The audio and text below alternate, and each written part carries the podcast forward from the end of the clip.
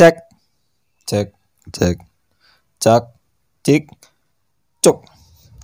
Halo, balik lagi di podcast punya Dimas. Sebelumnya namanya Just Listen, sekarang ganti jadi namanya Cak Cik Cuk.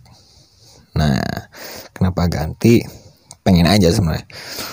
Jadi Cak Cik Cuk biar gampang dicari ya. Podcast sekarang jadi namanya Cak Cik Cuk. Cakap acik ancuk. Oke. Cak Cik Cuk. Kembali lagi pada podcast Cak Cik Cuk ya. Bersama Mas siapa? Mas Budi. Nah, kita mau ngomongin apa ya, Nang ya? Ngomongin ini kali ya, kehidupan KKN. Kan kayaknya udah mulai orang-orang oprek KKN. Sebenarnya kayak, "Woi, masih Desember, astagfirullahalazim, udah oprek KKN." Orang periode Juli berarti kan ya? Periode Juli. Udah oprek dari sekarang. Masih lama banget ya, orang habis banget. Dulu juga kita hasil. Enggak. Tapi dulu kita close rek. Iya. Kita tidak butuh oprek. dan udah dapat panitia close rek ya. Cukup satu orang aja yang close rek. Satu orang yang jadi panitia. Doang aja panitianya. Banyak informasi kita berdua nih kemarin KKN di Bali loh boy. KKN emang kita gak niat pengabdian emang ya. KKN sambil liburan, kita gak munafik bro. Kita bukan SJW ya, kita ya manusia biasa aja. Daripada KKN suntuk ya, cari KKN sambil liburan lah. Nah iyalah, biar enak gitu loh, gak bosan. Ada ceritanya apa yang di KKN kemarin tuh? Kalau KKN itu sebenarnya banyak ceritanya. Digolongkan jadi dua aja gimana? Cerita bersama warga, cerita bersama rekan-rekan seperjuangan. Boleh. Cerita yang sama rekan-rekan aja dulu nih, lucu. Aduh. Emang banyak cerita yang goblok aja waktu sama rekan-rekan berjuang. Nah, cerita-cerita apa ya kalau sama rekan-rekan seperjuangan itu ini sih, pertama aku jadi bener-bener nyadarin kalau manusia tuh beda-beda banget. Walaupun sih, kita itu sama-sama dari kampus yang sama, terus juga yes, udah ketemu lama. Udah ngumpul-ngumpul lama, tapi kok ternyata bisa sebeda itu gitu loh. Karena kehidupan kalau misal kayak kehidupan berumah selama seminggu lebih lah katakanlah, sifat asli itu pasti muncul. Itu kayak awal nggak pernah daki nih, cuma daki gunung Tangkuban Perahu. Yang ngerti nah, atau bukan itu? Iya. Karena orang mendaki kan kayak bakal ngerti sifat aslinya kan. Nah itu bisa sama aja kayak orang KKN. Bisa aja itu. Jadi buat apa capek-capek jalan kaki kalau bisa tiduran aja di kamar. Ini kita nggak ada maksud indir apa ya, itu cuma cerita aja. Kalau maksud tersindir, mungkin Anda kerasa. Kita nggak ada maksud menyindir, cuma cerita aja ya. Ingat, cerita aja. Nah, tapi emang benar sih, satu hal yang benar-benar dipelajari di KKN itu benar-benar kita harus bisa memahami sifat orang-orang masing-masing. Itu benar-benar ngerasa. Teman-teman satu tim tuh ternyata wataknya beda-beda banget. Nah, apalagi kalau tim kita kan semua tim tuh kita jadi satu rumah gitu loh. Nah mungkin salah kesalahan juga ya buat pembelajaran nih, jangan sampai ber-30 orang ya. Ber-30 orang itu jadiin satu rumah. Sih kalau bisa jangan. Soalnya terlalu banyak otak, terlalu banyak pikiran. Ketika ada yang berseberangan itu gesekan kecil aja langsung cari panas. Aku harus cari masa mana kelompokku mana yang sepemikiran. Ayo kita bikin berantem. Astagfirullahaladzim. Allahu Akbar itu mempermudah permusuhan. Tapi berarti Kakan kita termasuknya banyak drama ya? Nah, lumayan. Ya sebenarnya kalau Kakan tak bilang semuanya pasti punya drama lah. Iya, pasti punya banyak drama. Tapi justru yang banyak drama itu yang bikin mengenang ya. Iya, ada lah, ada banyak pelajarannya. Ada banyak pelajaran. Berkenang ya. Berkenang. Kena, banyak kenangnya. Cuman kenangan pahit, kenangan manis. Jangan ngomong di sini. Ya, pokoknya diulang aja semua jadi satu lah. Mau cerita dari mana dulu nih? Aduh, gimana ya kalau itu ini deh cerita paling berkesan. Entah kesan pahit, kesan manis sama KKN. Yang manis-manis dulu aja. Manis-manis dulu aja tuh apa ya? Goblok. Apa ya? Bodoh banget. Ya ini sih asiknya tuh, tapi serius buat kerjasama banyak orang kayak gitu tuh bisa kenal banyak apa ya expertise lain dari bidang lainnya gitu loh. Itu asik sih, dimana kita bisa sebenarnya banyak ide-ide buat kolaborasi gitu. Cuma ya masalah waktu aja, waktunya kita juga terbatas dan berhubung cuma 3 SKS ngapain nggak bisa habis lah ya. Bener itu. Nah sebenarnya asik sih sebenarnya kalau mau ada yang kerjasama ataupun saling sharing ilmu, karena itu bisa nambah akrab sih. Ya banyak cerita lah jadinya. Ada cinlok nggak kemarin mas di kakaknya? Saya yeah. Saya kok yang lain pada cinlok saya biasa-biasa saja. Yeah. Di tempat kita tuh udah berapa orang cinlok ya berarti? 4, 6 Satu. Ya 2 terus 3 siapa lagi? Udah sih 3 kan? Kok aku rasa banyak ya bang? Sebenarnya tuh ada banyak, cuman pada gak jadi juga. Siapa emang? Adalah yang oh iya yang bersama-sama bener. Terus tapi ternyata waduh kandas. Ada juga yang ya selama KKN aja lah. Nah ada nih yang KKN zone coba. Sebelum berangkat KKN tuh harus ditanamkan di mindset jangan nyari pasangan. Terus jangan kesepian banget lah. Afeksi tuh kita pasti butuh afeksi. Cuma ya sebagai teman aja. Iya, namanya tahu apa ya kalau cuma di kakek dong juga buat apa gitu loh. Tapi Anda jangan bangsat juga. Sudah tahu cuma buat kakek doang. Orang pacaran peluk-pelukan, bobo bareng. Itu kan elus-elus. Itu kan membuat mata kita. Emang yang lihat garis. Risih. Tolong ya, ini buat Anda pelajar semua, tolonglah. Kita tuh hidup serumah tuh rame-rame gitu. Ya jangan. Ya oke lah maksudnya itu tergantung prinsip, tapi ya hormatin lah yang punya yang punya kerisihan tentang hal-hal kayak gitu. Terlebih hormatilah yang jomblo, yang gak punya pasangan, yang butuh afeksi. Kalau udah dapat afeksi jangan pamer. Iya loh, ya udah itu kan balik lagi itu kan masalah private bro. Oh ini. Oh kita baru ingat nih. Jangan deh itu sensitif. Jangan.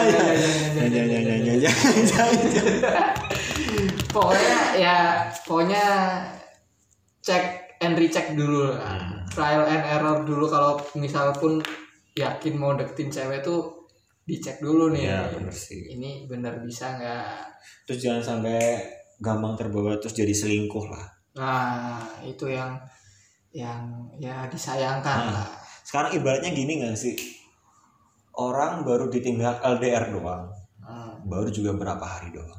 Masa udah kayak niatan langsung baper sama orang lain, langsung jadi pengen selingkuh. Aku pengen selingkuh aja deh kakek John, tapi nggak baik juga boy. Sekarang kalau misal lu besok nikah terus diganti bawa LDR, masa juga pengen selingkuh juga. Nah, itu dijaga. Ini buat semuanya gitu. Buat semuanya. Ini sebenarnya apa ya? Imbauan sebelum beneran terjadi ini. Sebenarnya di kalian kita nggak sepenuhnya kayak gitu juga. Iya, sebenarnya gitu sih. Cuman gitu. Jangan sampai lah KKN doang, cuma LDR berapa hari doang, jadi pengen jadi selingkuh, malah jadi putus beneran, malah jadi sama selingkuhannya. Kan ya, sayang gitu. Sayang yang udah dibina sebelumnya. Meskipun kita jodoh nggak ada yang tahu, tapi kan karma tuh kalau di kepercayaan di Bali ya, karma pala tuh sangat-sangat ada. Tapi ya nggak masalah asal itu bisa diselesaikan baik-baik. Iya sih. Diselesaikan dengan secara koridor lah, secara kekeluargaan. Secara kekeluargaan. Tapi jangan sampai lah. Tapi kalau masalah yang menjurus setelah pacaran terus kayak wenge, itu bukan urusan kita lah ya. Itu bukan. Kita nggak mau ngomongin. Kita nggak ikut-ikutan. Itu masalah privat. Kita nggak mau mengurusi zina-zina orang. Dosa-dosa orang silakan tanggung sendiri. Yang terpenting jangan di desa KKN. Itu yang terpenting. Anda boleh ngapain aja, Anda boleh ngapain private, tapi jangan di desa KKN. Iya, karena Anda itu kalau misal KKN, Anda bawa banyak nama orang di pundak Anda. Nah, itu benar sih.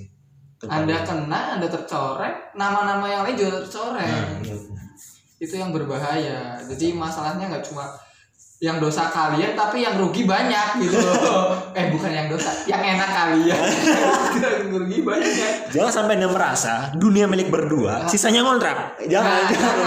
Orang lain juga harus dipikirin jangan sampai merugikan orang lain. Apalagi ya. Tapi ya kalau menurutku jangan sampai juga terlalu berlebihan tentang KKN. Iyalah. KKN harus bareng gitu sama pasangan itu juga menjijikan, boy. Bener. Serius, maksudnya ya selagi emang dia emang belum punya tim kah, atau emang temanya cocok ke tim lu, ataupun emang nggak sengaja jadi satu tim, fine lah. Tapi kalau dipaksa-paksain jadi satu tim kan ya janganlah. Iyalah, maksudnya ya cuma gara-gara takut putus gitu loh. Tolong kurangi level bucin Anda. Tolong. Peringatan keras, tolong ya. Kurangi level bucin Anda. Anda cuma harus kurangin. KKN itu biasa aja, cuma kuliah menuntaskan kuliah. Buktinya saya aja biasa aja, enggak ada baper-baper. Buktinya dia enggak baper tapi putus setelah KKN. Dancang. Enggak, putusnya bukan karena KKN. Bukan karena KKN. Saya rapat. Apa lagi? Oh iya nih. Jangan sampai juga Anda KKN itu bikin Anda murtad. Nah. Tapi asli. Tapi asli. Pas ikut upacara itu hal yang paling aku takutkan. Takut dosa, bener-bener kayak aduh neraka makin dekat ya Allah.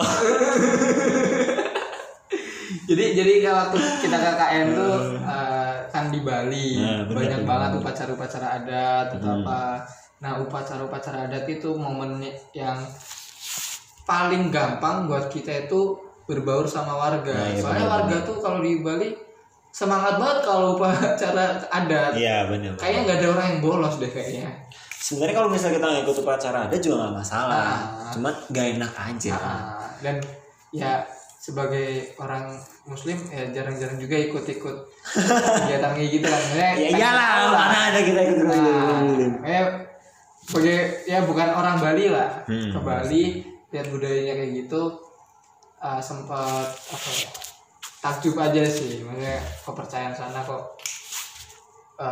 Bahkan warga yang pada merantau aja pulang buat upacara adat. Hebat sih. Dan itu tuh sering nggak? Bukan cuma Idul Adha, Idul Fitri doang gitu loh. Sering. Mereka mau pulang. Cuma ya itu. Cuma ya kalau dari sana, kalau dari warga Hindunya sendiri sebenarnya nggak ada masalah. Soalnya mereka percayanya ini menganut banyak jalan menuju Roma. Bener. Jalan kita emang beda tapi tujuan kita tuh sama.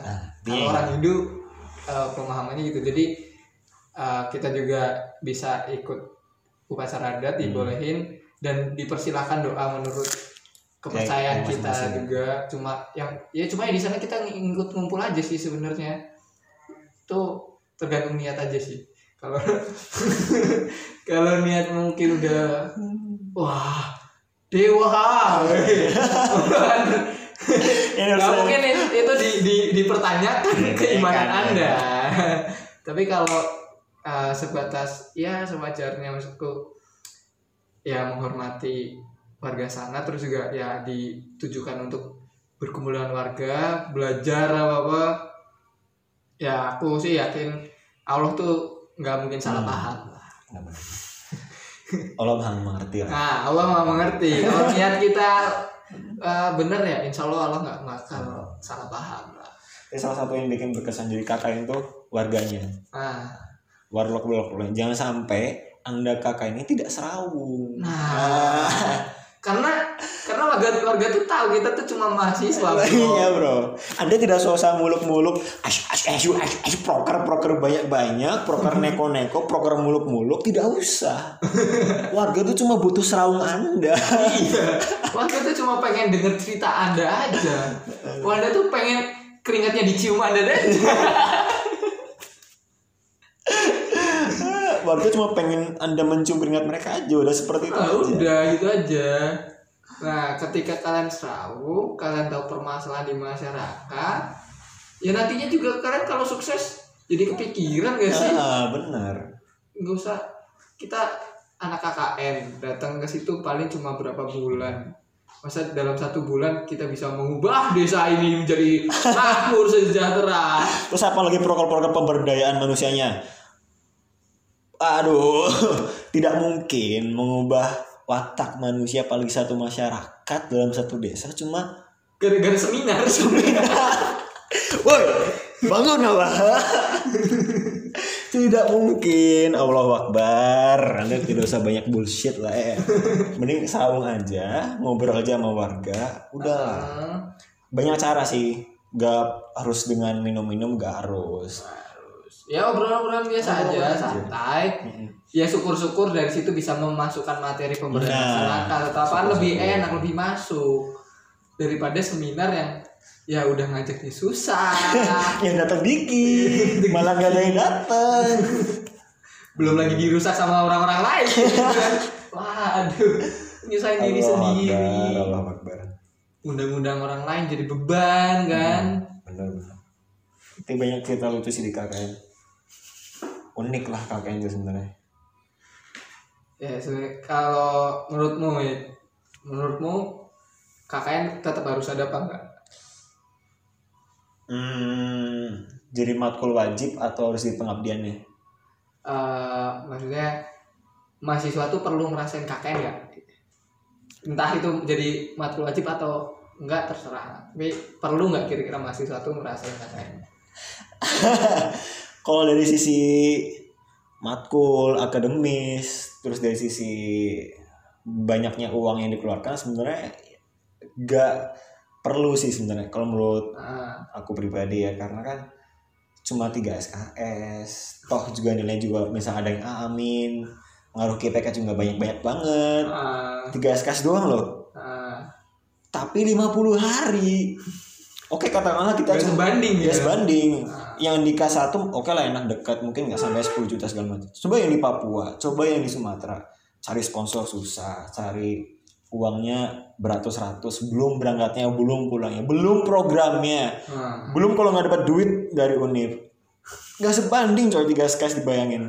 Tapi kalau misal dari sisi penelitiannya, dari pengabdiannya, biar kayak ngerasain mencium keringat-keringat masyarakat. Perlu coy. Perlu. Buat Anda yang ansos, buat Anda ini cuma belajar yang tidak mau ngobrol sama masyarakat, nggak mau kenal sama warga, penting sih. Penting itu. Oke. Berarti sebenarnya kalau emang Unif mau ini tetap ada, tolong dikaji lah. Sebanding nggak sih? Harus dikaji. Nah, harus dikaji ini itu. Menurut saya juga nggak sebanding sih dengan kerepotan laporan apapun tuh 3 SKS lu nggak sebanding sih. Bahkan sampai ada yang sampai harus kayak K1 aja mereka harus iuran dulu sampai 1 juta sampai 2 juta buat program, buat pemberangkatan. Belum kalau misal ya, untuk sih di KKN kita nggak ada yang aneh-aneh warganya. Cuma kan ada warga yang minta, kalau kan anak KKN kasih kita uang dong buat bikin apa. Ada loh kayak gitu, orang KKN gitu-gitu. Dipalak. Bahkan anggapan itu sebagai kayak aji mumpung lah. Ada anak KKN yang bisa kita minta nih. Nah, itu yang mungkin perlu dikaji lagi dah. Kalau emang harus ada KKN ya sebenarnya kalau tentang apa ya konsep KKN-nya sih sebenarnya bagus-bagus aja. Cuma silakanlah dari Unif yang lain nih ya. Kalau mau ngasih KKN tuh tolong dikaji bebannya seberapa. Terus juga kira-kira di masyarakat tuh gimana sih? Takutnya kan malah jadi bumerang sendiri ketika mahasiswanya juga ternyata nggak siap untuk KKN yang istilahnya tuh mager-mageran, nggak mau serau, nggak mau mencium keringat rakyat. Itu kan jadi bumerang tersendiri ke Unif. Wah, anak Unif ini ternyata kayak gini. Malah bikin kasus pelecehan seksual. Itu yang bahaya. Nah, silakanlah Unif silakan dikaji lah ya. Ini yang mau jadi dokter, mau jadi rektor, silakan ya dikaji. Udah 20 menit nih. Panjang. Ya itu ya. Panjang. Mungkin abis ini kalau misalnya ada pengen kita bahas lagi atau anda pengen masuk di podcast saya bisa banget. Chat saya kalau misalnya pengen masuk di podcast saya. Saking gabutnya ya. Karena saya ingin produktif. Kalau misalnya pengen dibahas, ayo kita bahas bareng. Semoga ini bermanfaat buat anak-anak yang lagi mau KKN di podcast Cak Cik Cuk. Bisa follow IG saya di Mas Purna sama Mas Budi. Mau taruh nggak? Belum bikin IG saya. Nggak mau bikin IG. Sebenarnya udah bikin tapi nggak mau nih. Kalau orang-orang yang udah kenal sama Aing pasti udah tahu nih orangnya siapa. Dia suaranya udah jelek banget pasti udah ketahuan. Oke, sampai jumpa di podcast selanjutnya. Kalau ada saran kritik, jangan lupa didengerin, di like. Sampai jumpa di podcast Cak Cik Cuk. Uhuy.